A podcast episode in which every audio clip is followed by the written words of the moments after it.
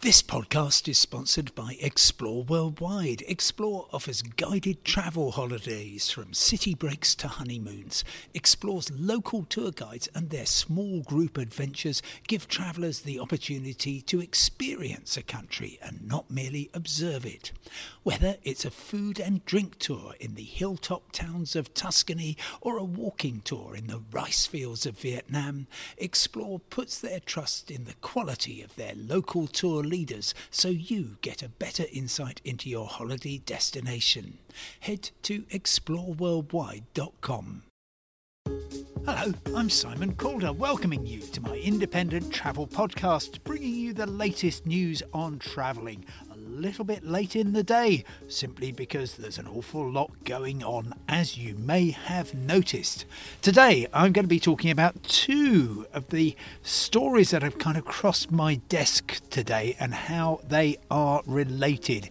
It's all to do with airports and airlines. In particular, why the slump of Heathrow is a problem for travellers and the UK aviation industry. So, first of all, one minute to seven today, just before the uh, Transport Secretary went out to um, mar- tell everybody how um, marvellous uh, the Prime Minister was, um, a survey, well, no, a report came in from uh, the Airport Council International, the European division in Brussels. And it basically just said here's what's happened in terms of airport usage over the uh, past year. And, well, my headline takeaway is that uh, there used to be four airports in Europe.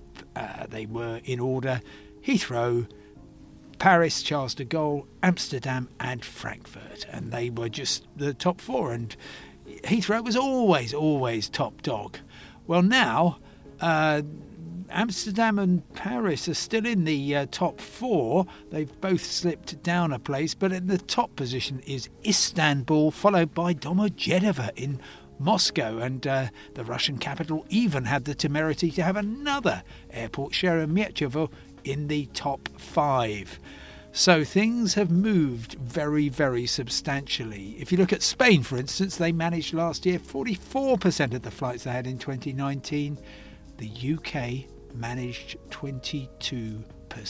And even though there are signs of recovery, the uh, travel restrictions that the government in the UK chose to put in place, I think, have damaged the country's airports permanently to the extent that Heathrow, I predict, will never ever regain top spot in Europe. It's lost that crown to Istanbul. So even when we get past COVID, Istanbul will be ahead of Heathrow. And as I say, it is largely through government decisions on. Uh, what to do during COVID, and for an awful lot of the time, having the most onerous, expensive, and obstructive travel rules in uh, Europe.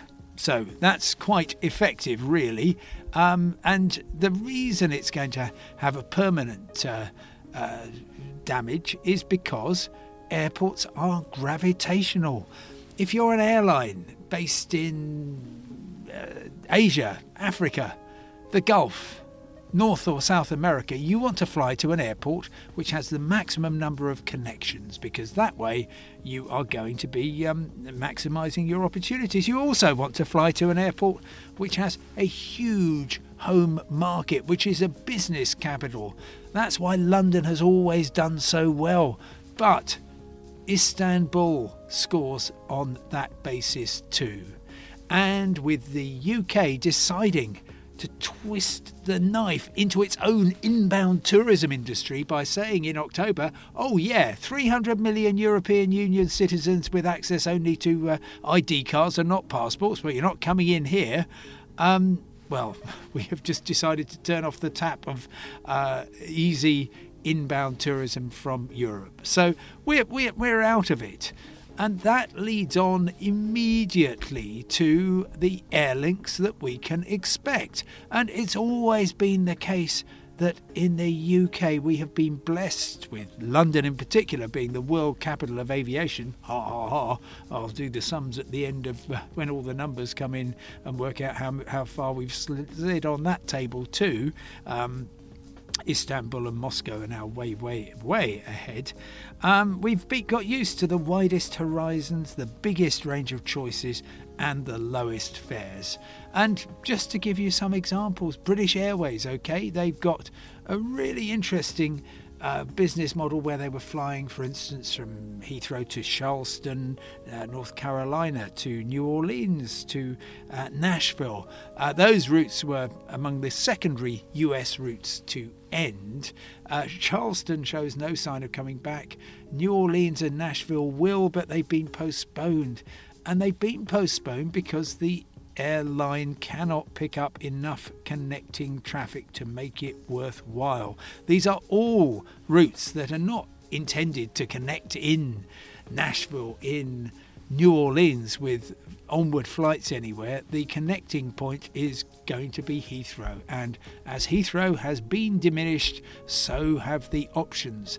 And since every airline that's a network carrier always wants to have some good feed for its flights, if you decide you are going to diminish the amount of feed, which is what the government has done, that is going to have consequences. Oh well, things, as they say, can only get better. I hope. That's all for now. Thank you very much for listening. Remember, you can get all the news you need 24 hours a day at independent.co.uk. For now, goodbye, stay safe, and I will talk to you tomorrow.